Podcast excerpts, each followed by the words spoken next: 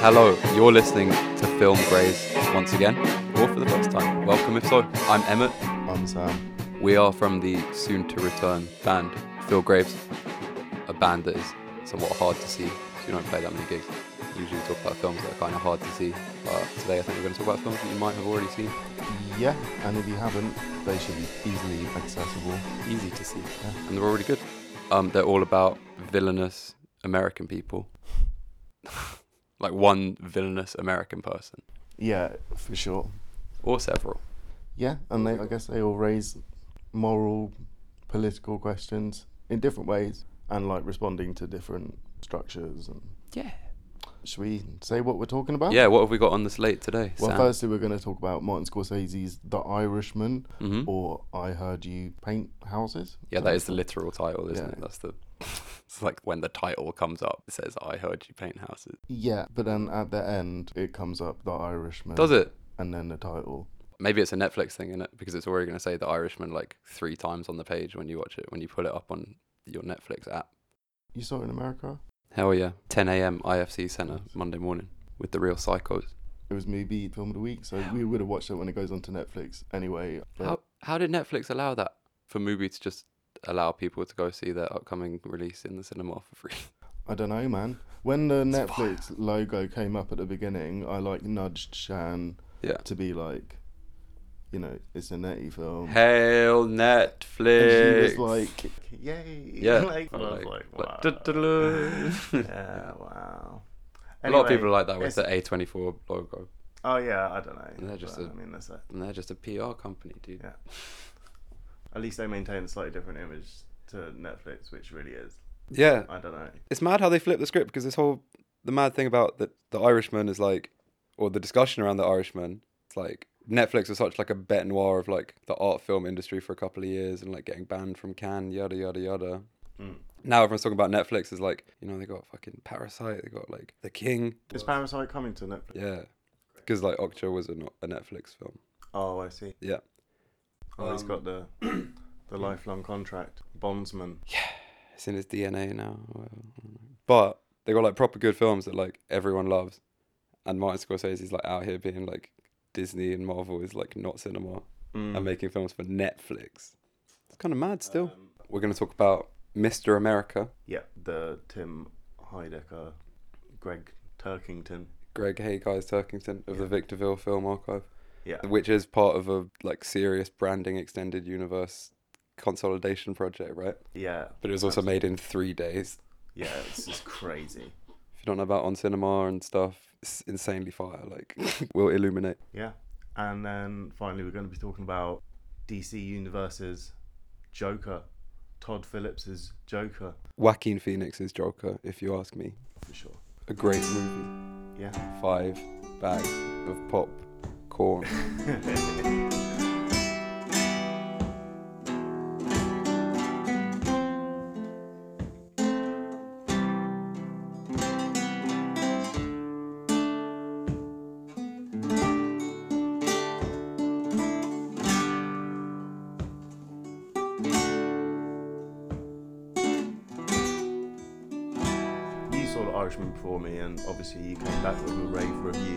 saw everything before everyone when I was in New York. I was like, uncut gems, bitch. Saw the lighthouse three times, bitch.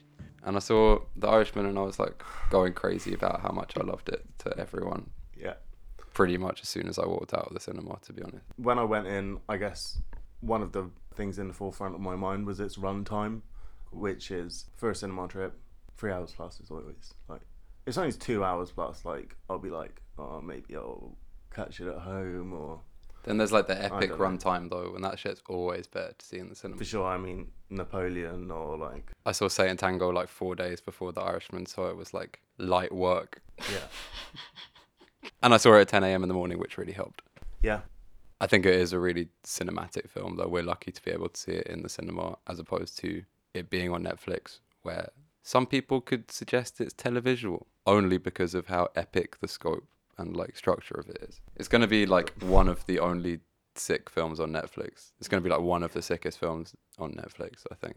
Up there with Bicycle Thieves or what else they got that's actually good. Uh, I don't know. The King. Did I say I didn't like that? You watched it again, right? no, um, And you've come around. I really can't think of anything good on Netflix. Johnny Guitar is the best film on Netflix. I think I watched like Hard Eight on there a while ago, and Mm. like that's quite like a Pretty surprising sort of film to find on there, I guess. Yeah. In fact, there are a few films that have come on recently. At Eternity's Gate. Haven't seen Um, I really like that film. We'll do an artist episode with Louis one day. That'd Yeah. If this is a way in, this film is like way more structurally complicated than like Inception or something like that. And I think if you were to put that shit on Netflix, like pausing that shit, you'd kind of lose sight of how mad the storytelling is because there's so, there's like flashbacks within flashbacks within flashbacks within flashbacks. And it's Mm. because he's like being interviewed as like the framing device to tell this story it's so mad i think. Like they like see something and then that like brings them like 20 years into the past. And then in that time frame they're like having like an anecdotal conversation and there's like a family guy style like cutaway to represent what they're talking about. Yeah, stories of Italy in the Second World War, you know, that play out in 30 seconds but illustrate four years of experience. and I guess one of the main strengths of the film as a viewer is that these tangents don't seem uh, sort of digressive or right they're always adding like layers of meaning and introspection and yeah. it's pretty deep it's a man like looking back on his life Yeah, like a life of crime as well, like a morally problematic experience. It starts in the traditional Scorsese way. Like it's very like Goodfellas when he's like driving the truck and Mm. like having these like jocks conversations and like committing like mid-level crime and just everyone's just like having a laugh about it or whatever. Yeah. it's like very familiar just... material for Martin Scorsese. Like We should say the eponymous Irishman is Robert De Niro. I don't know if we've said that, but oh yeah, from he's the main from character. Dirty Grandpa, Yeah, exactly. Righteous Kill. Little Fockers. Yeah, I was just about to say. Shark Tale. Hitherto his highest grossing film.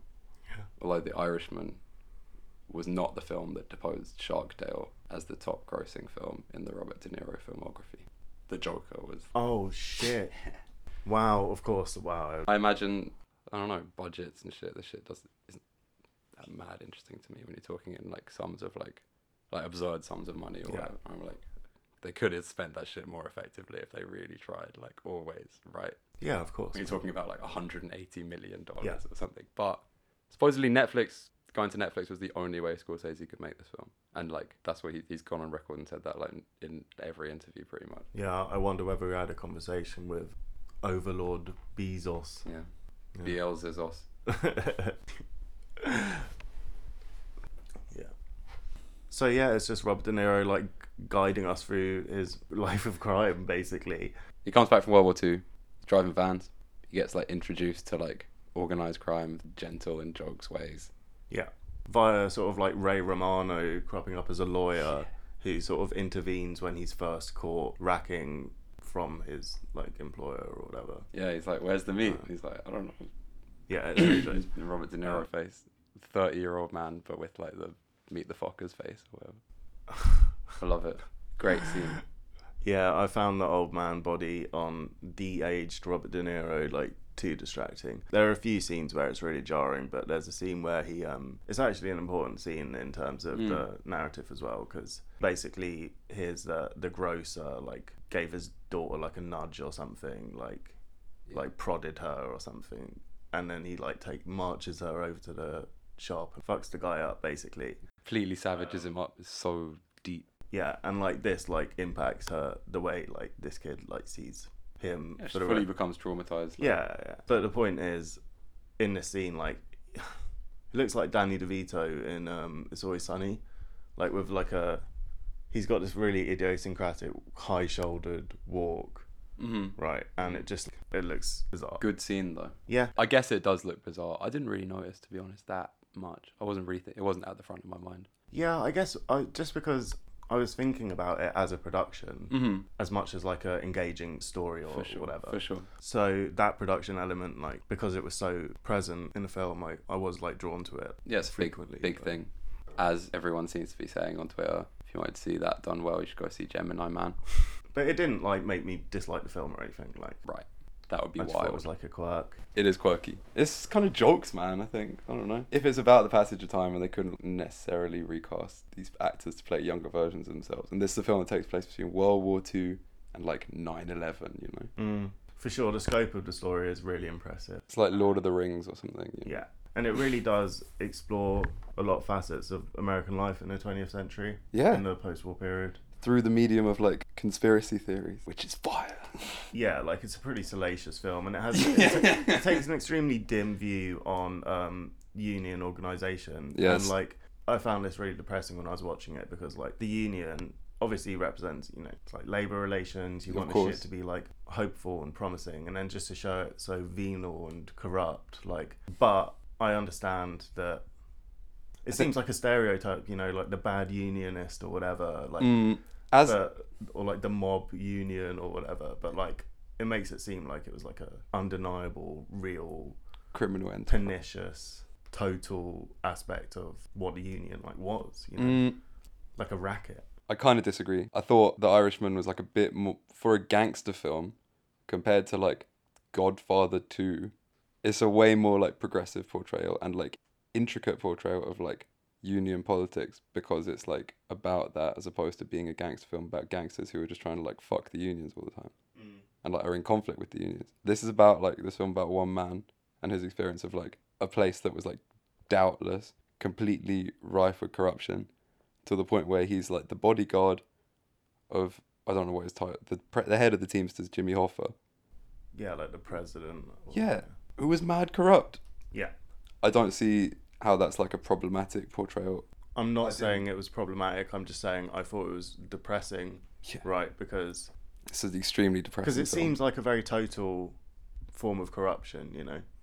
I- I think that's what it's about. Yeah, yeah, I understand. But If we're asking who is it's just like a grim port. Yeah, exactly. It's a grim answer. grim film. It's incredibly deep. The end bits remind me of, like Million Dollar Baby or something like that. But it's very thorough.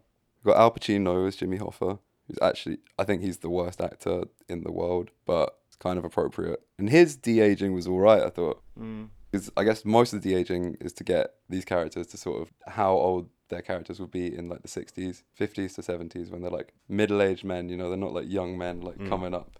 And Al Pacino's de aging was quite effective. And he's, I don't even know if he's played Jimmy Hoffa before, but he played like Jimmy Hoffa inspired characters before. He's just going for it. He's doing the shit he always does and like shouting everywhere and like saying outrageous shit. But like, found it pretty entertaining, man. And I really don't appreciate it.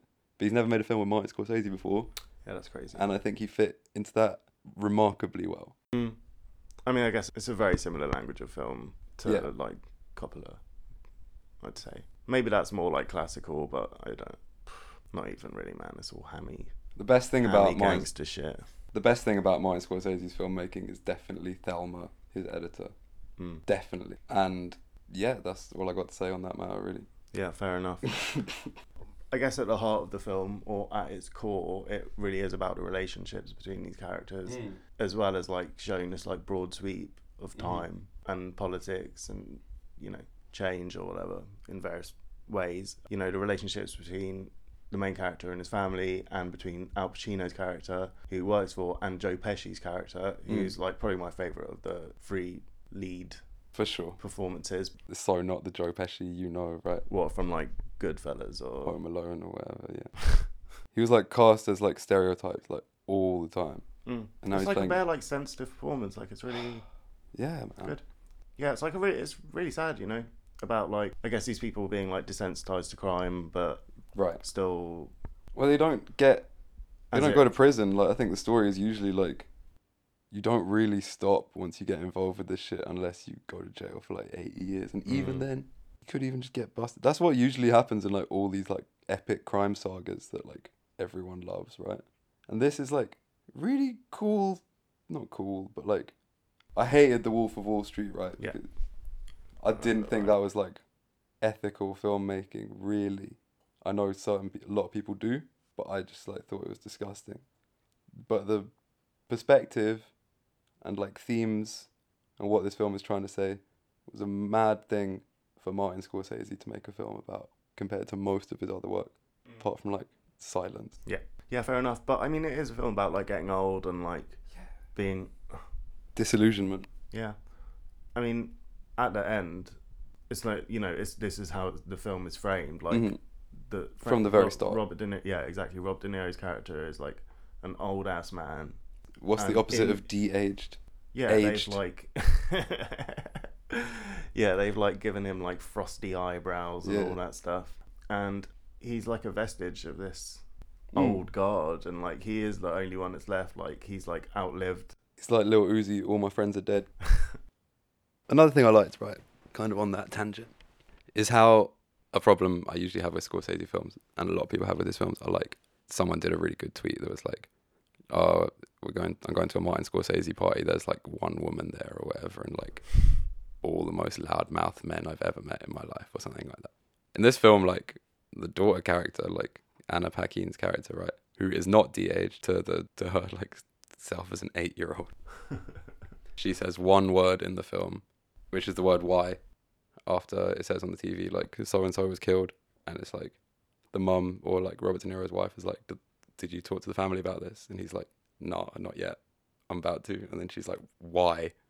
Which is great. And then she's completely silent for the whole and like mad disapproving. That's an interesting way for Martin Scorsese to flip a really bad trope of his filmmaking into something kind of a bit more artful. Maybe he tries to say that by neglecting dialogue for women in all his films, but at least I felt that as like an artistic structural point in The Irishman, so that was cool.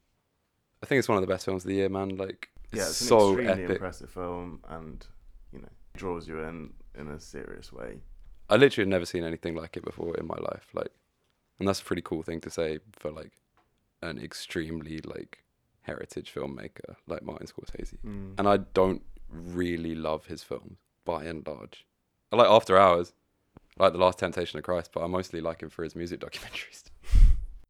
but this was amazing. Like, I went to after the screening. I was speaking to this uh this dude who was like actually a teamster. I know that's such wild. Yeah. and I was like, "Did you think that film was a true story?" And he's like, "No, absolutely not." But I thought it was brilliant, and that was really nice to hear. Like JFK or something, which is a fire film, but like a lot of people think it's pretty wacky. Yeah, I mean the historical perspective of the film is like extremely subjective, right? Yeah.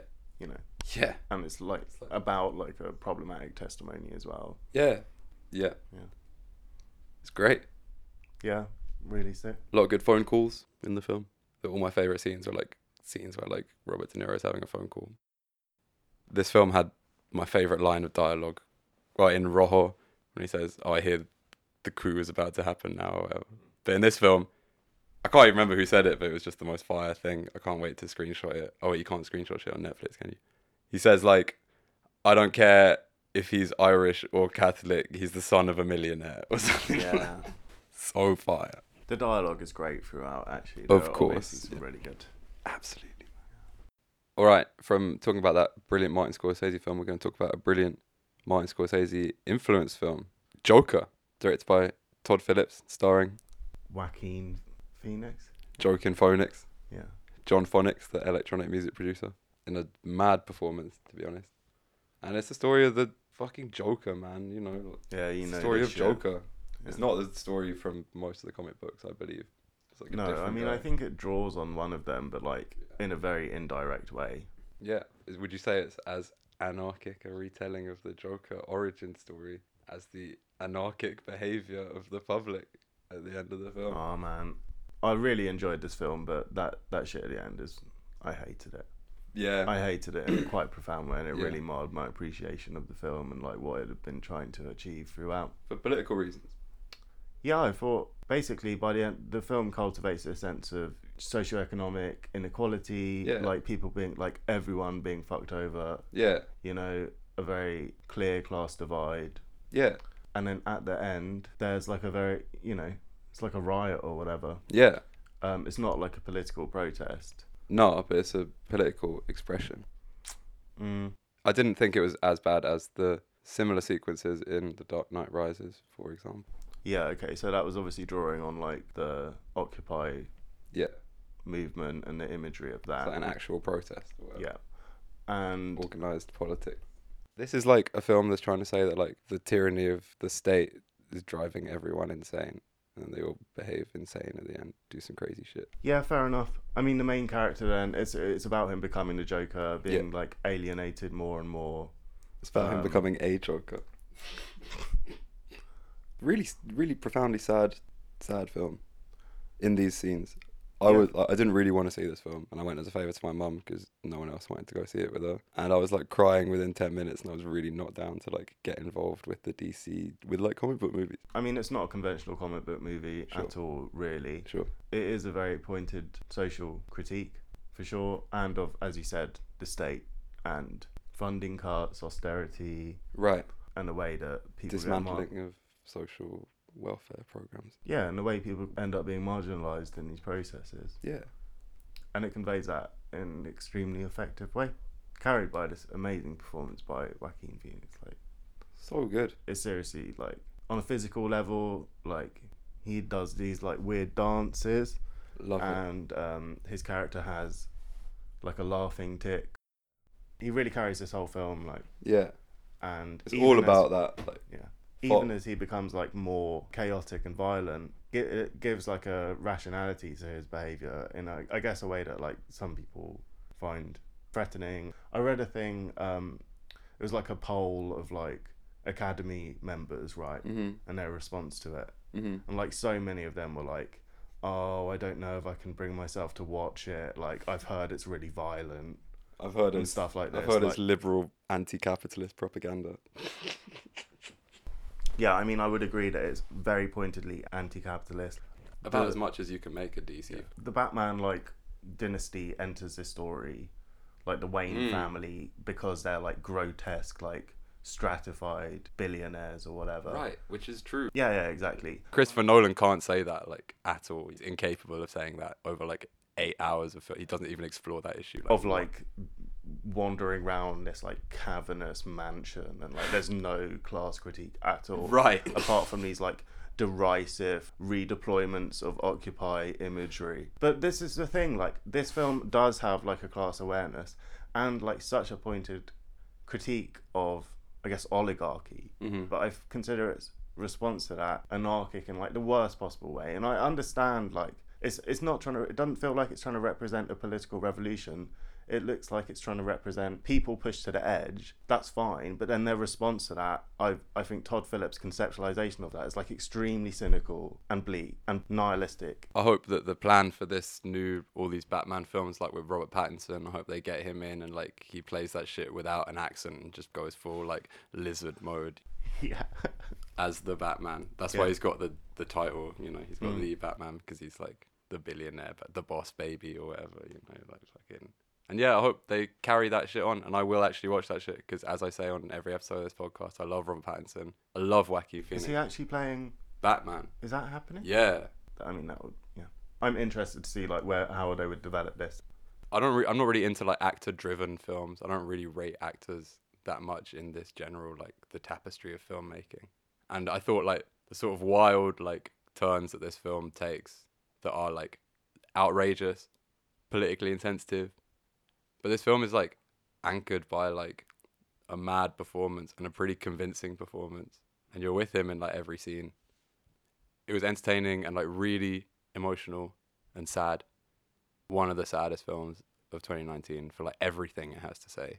For sure, like I mean, it is a tragedy. Profound tragedy and a profoundly sad portrayal of like society. But it's dope. It's also that like it's done remarkably well for like a really deep, sad, upsetting film. But people love that shit. Mm. It is definitely, you know, going in. I was everyone's talking about oh, it's like a fucking incel, awful like horrific film. You know, they give that shit the golden lion at Venice, and then Venice like sinks into the sea the week after as like punishment from God or whatever. I don't know. Nice one, Lucretia. But I think the surprise of like how much I love this film was like pretty powerful, you know. Uh, Although I feel like I am just probably a dickhead because I felt kind of the same way about Venom when I watched it on a plane. And I was like, that was unbelievably fire. Maybe I do like comic book films after all. And everyone said that shit was like awful and problematic. Yeah, I mean, I think there is some something of a double standard when it comes to appraising these comic book. But that's films. another and, film like, about a billionaire, like- like an internal hierarchy of like a hermeneutic for this shit. Where like I feel like Venom was, as you said, like it's a pretty jokes film. It's a film about it's another film about like a billionaire like running rampant and like a traditional villain like as like the structural Mm. antagonist to that. Mm. And I like both films a lot.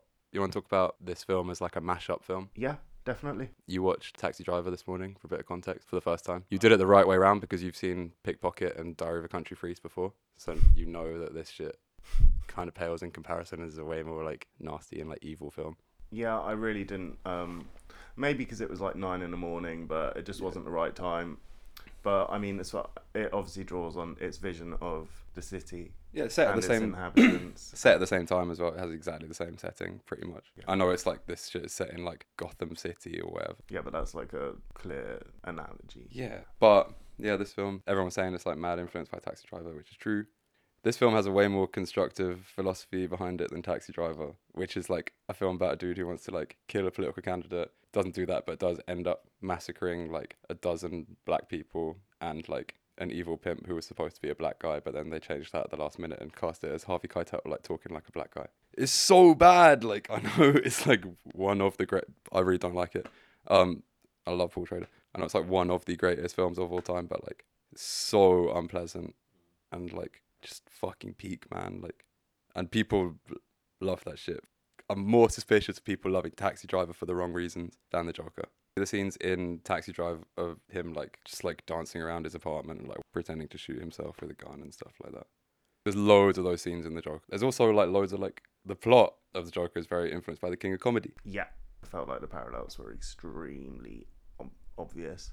King of Comedy, um, Robert De Niro plays a guy who's you know like a loser or whatever, lives with his mom, An amateur own, comedian. like- yeah, and like very like marginalized, and he becomes obsessed by uh, Jerry. Is it Jerry Lewis? Like as like a talk show. He's called Jerry Langford, but he's played by Jerry Lewis. and then basically it's about him like yeah, going on a bit of a mad one and Yeah, he kidnaps him so he can get Yeah. on his TV show. Yeah. Yeah, and now we got Robert De Niro playing like a really successful, popular talk show host who makes really bad jokes. He is like Rupert Pupkin, Mm. essentially, but he's like the host. And the Joker gets on this show. Well, sorry, it's, what's his name? Arthur. Yeah. He gets on the show because there's there's this like proto-viral video, even though it's in like the 1970s, of him like uh, it's mad, yeah, of him like one of my favorite jokes of all time is this Bob Monkhouse joke where he says, They all laughed at me when I told people I wanted to be a stand up comedian. Well, they're not laughing now. And he says that shit in the film, which I guess is some sort of cool, like, intertextual cultural shit, but, like, also, like, I don't know, I really think that shit is so hilarious and, like, it's, like, profoundly depressing when he says that shit in this film. the shit of him like trying to be a comedian is pretty poignant i guess and lots of shots of his scribbled notes Yeah. like sexy joke equals always funny and Like that, You like know, Donald Trump's speech that he had. Yeah. the- yeah. Last week. yeah, was- that was like some Titus Andronicus lyrics or some shit. versions of it No, I haven't actually. nah oh there's a ramones one there's like an emo one Yeah. there's a um the smiths one We got to do a cover, man. like there was uh, yeah they were all great actually shouts doing- out to the content creators out there Worldwide. including Um, us, baby. And then he gets on the TV show because everyone thinks that's hilarious. And then he does some mad shit on the TV show. That sequence, which I thought was shot amazingly well, and how they changed from all the different camera angles to the TV show. And I thought that looked so insane when he goes out there in the clown costume. mm, It looked like remarkable, and they like boxed it in a little bit, like, and then some crazy shit happens. It's wild, like, it's a breathtaking sequence. for me that's when the film should have ended at the end of that sequence hmm and I would have found that way more fulfilling. Yeah, I fully get you. Yeah, I, Dishonest portrayal like of a, society.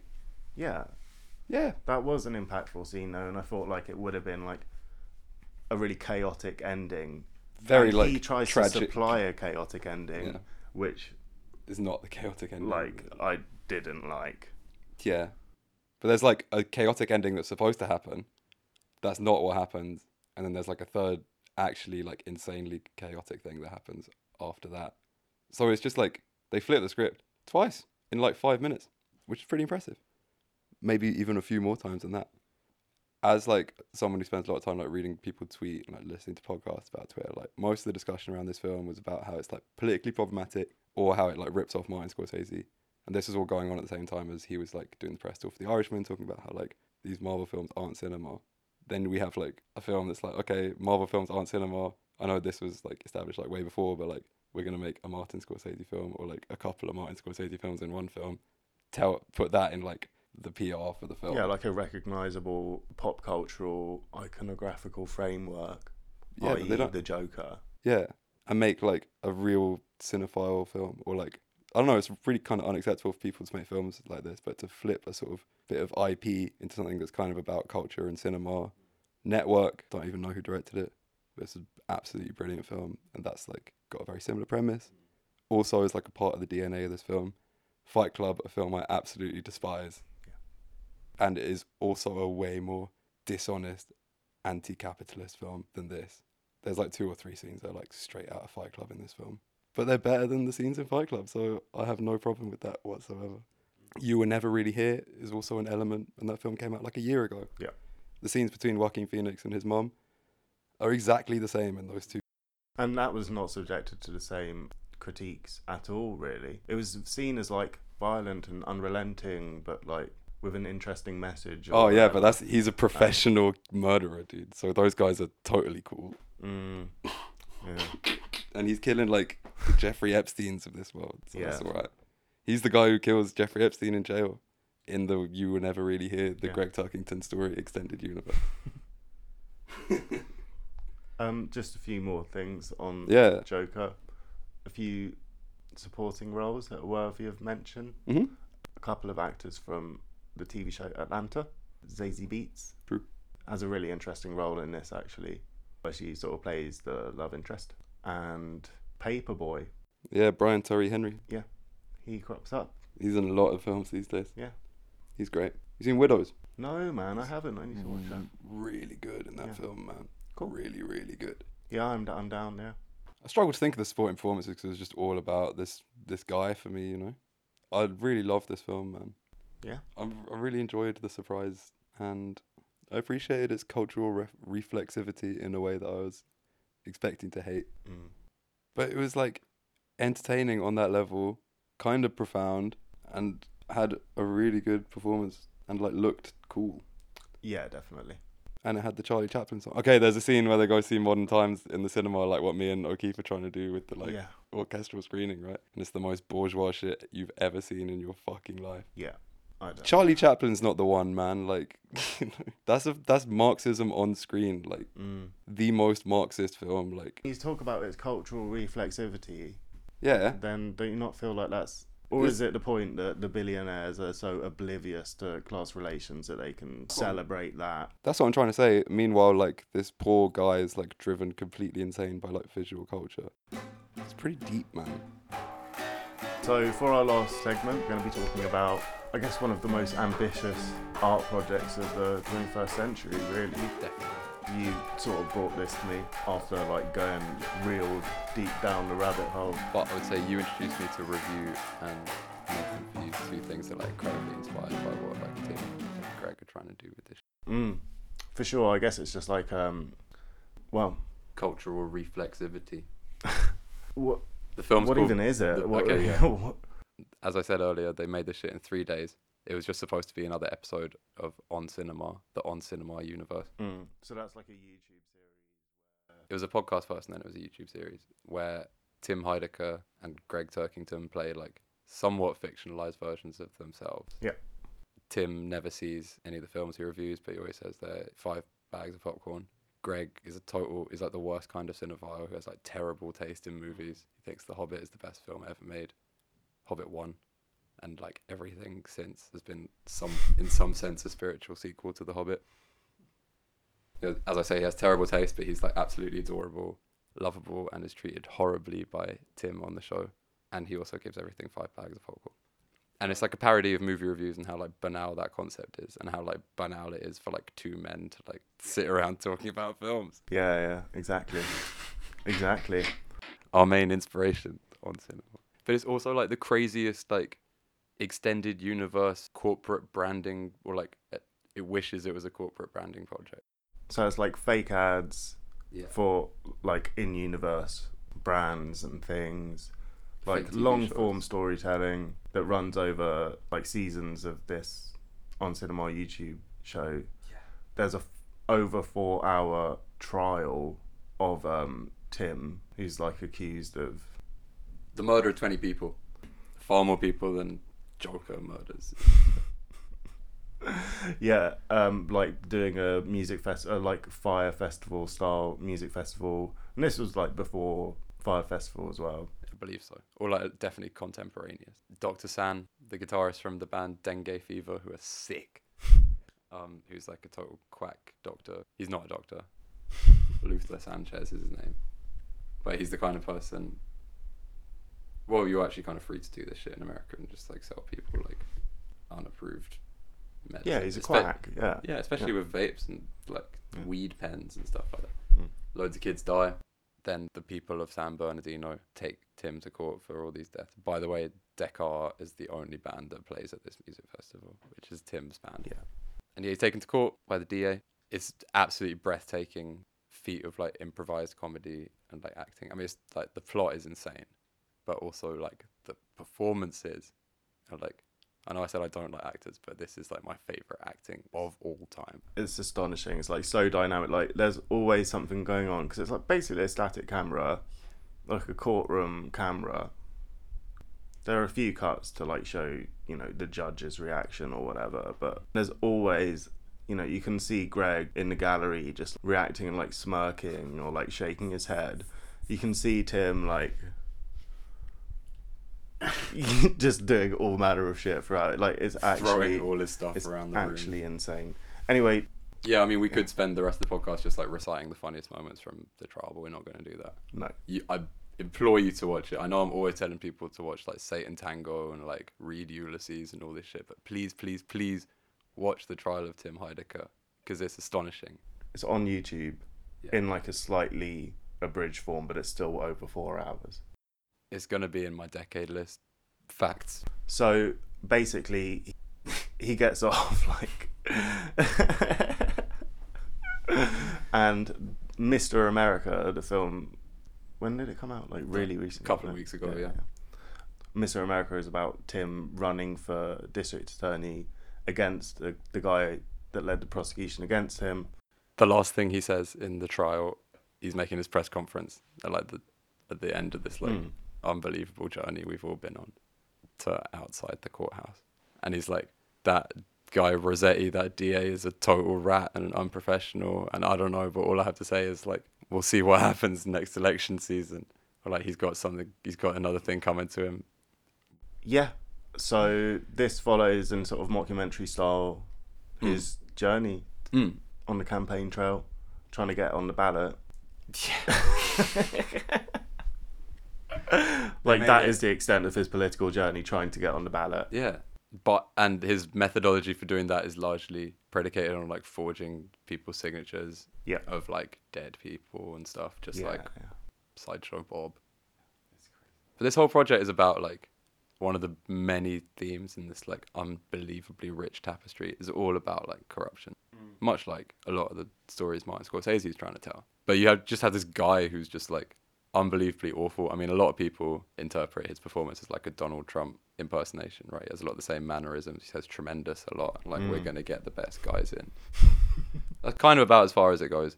He behaves with like absolutely zero morality or like a negative morality some would say like he literally doesn't doesn't give a fuck he's been doing this movie review show for years and he hasn't seen any of the films but that's like that's the thing that upsets gregg the most but like he has murdered people Mm. like makes people have abortions. What else? Gets this insanely evil doctor to like look after his kid. Tom Cruise Jr. rest in peace. Another alleged victim of tim's crimes Yeah. it's so fucked. Like it's so evil and corrupt and sad and bad. As well as looking at corruption, which obviously is like a major theme. mm-hmm. I think it's more broadly as well, just about like a character of a huge ego, like an extremely narcissistic dude. yeah, and just the different ways that that can play out in terms of the relationships on screen and for sure you know like the wider potential of the universe they're they're building. You know, like right this universe is all built because this guy goes around behaving like a fucking scumbag doing like shady deals with like payday loan companies and like this protein powder called Rio Genesis. it's like a germ killer that obviously makes Tim really ill. It's just such bad behavior, and it's like he just keeps on getting away with it and doing more and more evil shit. Kind of profound, for sure. I fantastic. mean, I mean, it obviously is not just entertainment. Like it's trying to Right, of it's course. trying to make a point. Like, no, but it's, hilarious. It's hilarious, like a- right? And now we've got. Tim. If you've watched all this shit and seen how much evil stuff he's done, the perfect like satirical political candidate. For sure, for sure. The way they get his criminal activity and his political position to intersect is that his campaign manager is still the one juror who found him innocent. Yeah. Right. And then there's this crazy scene where like he's like talking about the rat problem.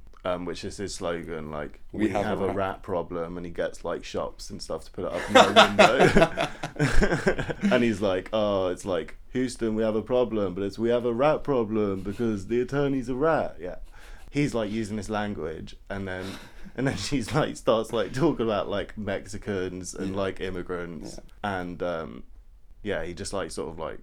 And they, like, they also yeah, form yeah, a sexual relationship, by the way, in case you were wondering. It's so bad. But yeah, I really I was desperate for that question to be answered. Like, who was like the fucking one juror? Yeah, to reveal his And we find out, and they they are pretty much the only people. There's just scenes of them like sitting around, just doing like unbelievably evil, like. Yeah. But the good thing is, everyone in San Bernardino hates Tim Heidecker because they all know that he's like a total fraud who killed a bunch of kids in the community. So like, there's scenes of him going into restaurants, and everyone's like, "Get the fuck out!" and he's trying Oh, to politically man. campaign, but he just keeps on going. You know, he keeps on. Um, they have a lot of these kind of people in the world who just like do. We got like Lord Buckethead over here and his rival who are both running in Ruislip, right? Yeah. They have Mr. America, you know. We had the supervillain movie, now we got the superhero movie. I like it because it's like a kind of old school style improvised documentary. I don't really watch this kind of shit, but I used to like love this kind of shit. Yeah, just in terms of its production values, Yeah. it is, you know, Yeah, I used to like watch the thick of it, or maybe less, even cruder than that. Like, yeah, just like the badly made documentaries they talk about on the Michael and Us podcast all the time. Where there's no, for sure. there's more of a visual palette to this film because it's trying to paint a picture of I don't know. There's so many beige rooms and just like Mm. you know For sure, it's such low production value. Actually, like they made it in there's two days. nothing to it. Yeah, yeah, and it's astonishing. Like, and it obviously just emerged in the edit, and So far. But they must have had far too much material, I imagine. I think there's probably about 20 hours of rushes for Mr. America. I know he's like a very precise performer. yeah, I'm not sure Maybe how they don't would have done it, man. Because a lot of it's just like him, like on road, Yeah. planting signs. I'm not saying he was fucking up. I'm saying like um, No, all no, no, that I'm shit is probably like- hilarious. Like, yeah, yeah, yeah, for sure, for sure. I guess if he was in character for a few days, like they would have just had Yeah. so much. Shit. The on cinema review of this film is hilarious. Yeah, yeah, where they ha- they both. What Gregg- do they give it? Gregg Like gives it three. Yeah. oh man. Yeah, I mean, as a political campaign documentary is fantastic, and like I'm just so down. I hate pretty much all these films that are like get more. I don't know, man. I don't know how to describe this. I'm gonna read all the Zola novels and then get back to you, but like, Are you talking about like universe? yeah, yeah, like I'm just so down for Tim Heidecker to just carry on like doing mad evil shit to make you laugh and like getting away with it in in his local area. Yeah, it's genius. Yeah, but I'm not down for like James Bond, which is pretty similar except in more exotic locations. Fundamentally.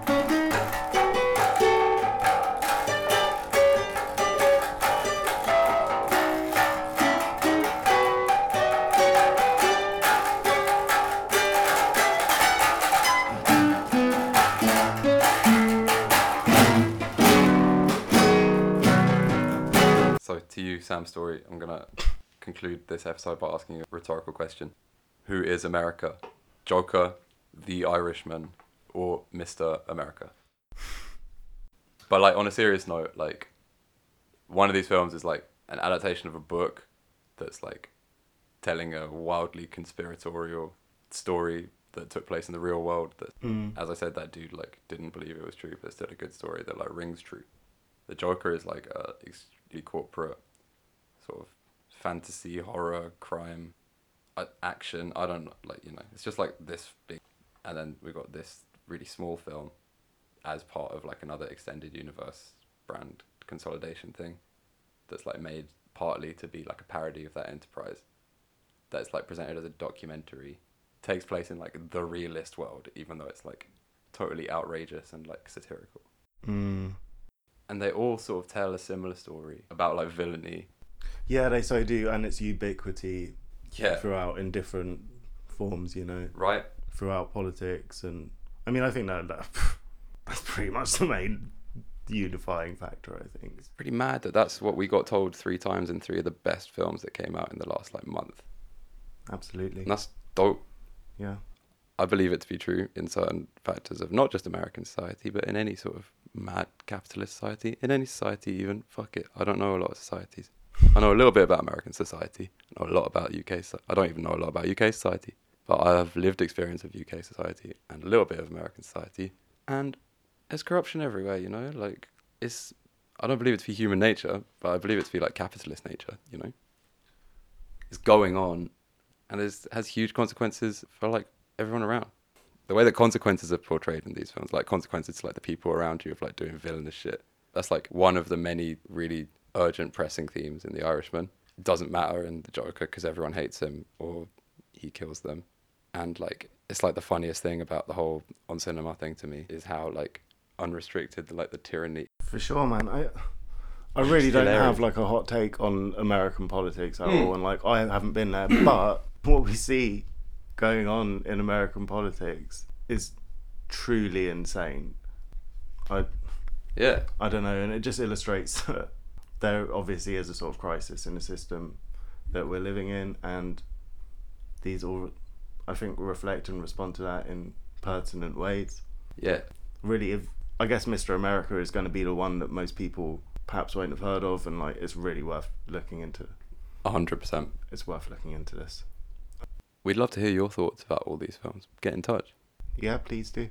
Film Graves, the band, has an Instagram account now, so you can just get in the DMs. One final bonus segment. Oh yeah, our motorized transport correspondent, one of my favorite people in the world, and yours, surely, listener, Matthew Durrell. What was he talking about? Ford versus Ferrari. Also, what is it? Le Mans 66? Yeah, it depends what. Have con- two titles? yeah, it depends what continent you live on. It's like called Le Mans 66 in Europe or so- I don't know, man. Some one of these ones. My favorite one of those is how it was called Zootopia in America and Zootropolis in the UK. Says as it if, all, really. as if, yeah, exactly. Thanks for listening, guys. Yeah, until next time. Le Mans 66, Ford versus Ferrari. Why was it shit? Okay, Christian Bale in his absolute worst performance ever. First of all, he doesn't actually play his character with the accent that he has. He plays it as this sort of like semi like cockney-ish like bit geezery guy who's like, "Yeah, you're right. Yeah." Wait, where's he meant to be from? He's meant to be from England, working and living in the US. Um, but the actual guy, you know, he still speaks like this. He's still very well spoken. Yeah, he's and, got you know, the he like talks about. Atlantic radio accent. Yeah, yeah, yeah, yeah, yeah. You know, he's he's gonna get in his car and he's gonna drive it as fast as it can possibly go. But that he Christian Bale just cuts that out for the film, and then on top of that, his character has a whole lot of emotional family stuff, which is like supposed to like pull at your heartstrings and like the piano music starts playing and stuff for like the most mundane bullshit situation. And then also there's one scene which is literally a fucking outtake. Like christian bale's character his wife um is uh like this pretty like fucking 2019 like cool chick like yeah we're gonna go to the races. I love fast cars. I love this. There's just one random scene where they're driving and she breaks down in tears and starts driving 100 miles an hour um, in order to get christian bale to say that he's just got a new job with uh, ford. And it, it literally makes no sense whatsoever. It's completely out of character for her. And then on top of that the actual storyline of the movie supposed to be about Ford versus Ferrari um, and the technical challenges that they go through. And the Ferrari people, they're literally in one scene. They have they have one scene where you actually see them talking and stuff. They're in the peripheries of like the race scenes at the end, but like there's there's no focus on Ferrari, and they're they're half the fucking movie's Yeah, they're the title. title. And it's basically based on niggly little bitchy. Is like, it based on a memoir or something? N- I don't think it's based on any source materials. I'm not 100% on that, but I'm pretty sure it's just written as a um, popular history of the Le Mans races between 65 and 66. There's a documentary called 24 Hour War, which is on Netflix, which does a really good job of explaining what happened. The movie is crap. Like, like just, Let's just, yeah.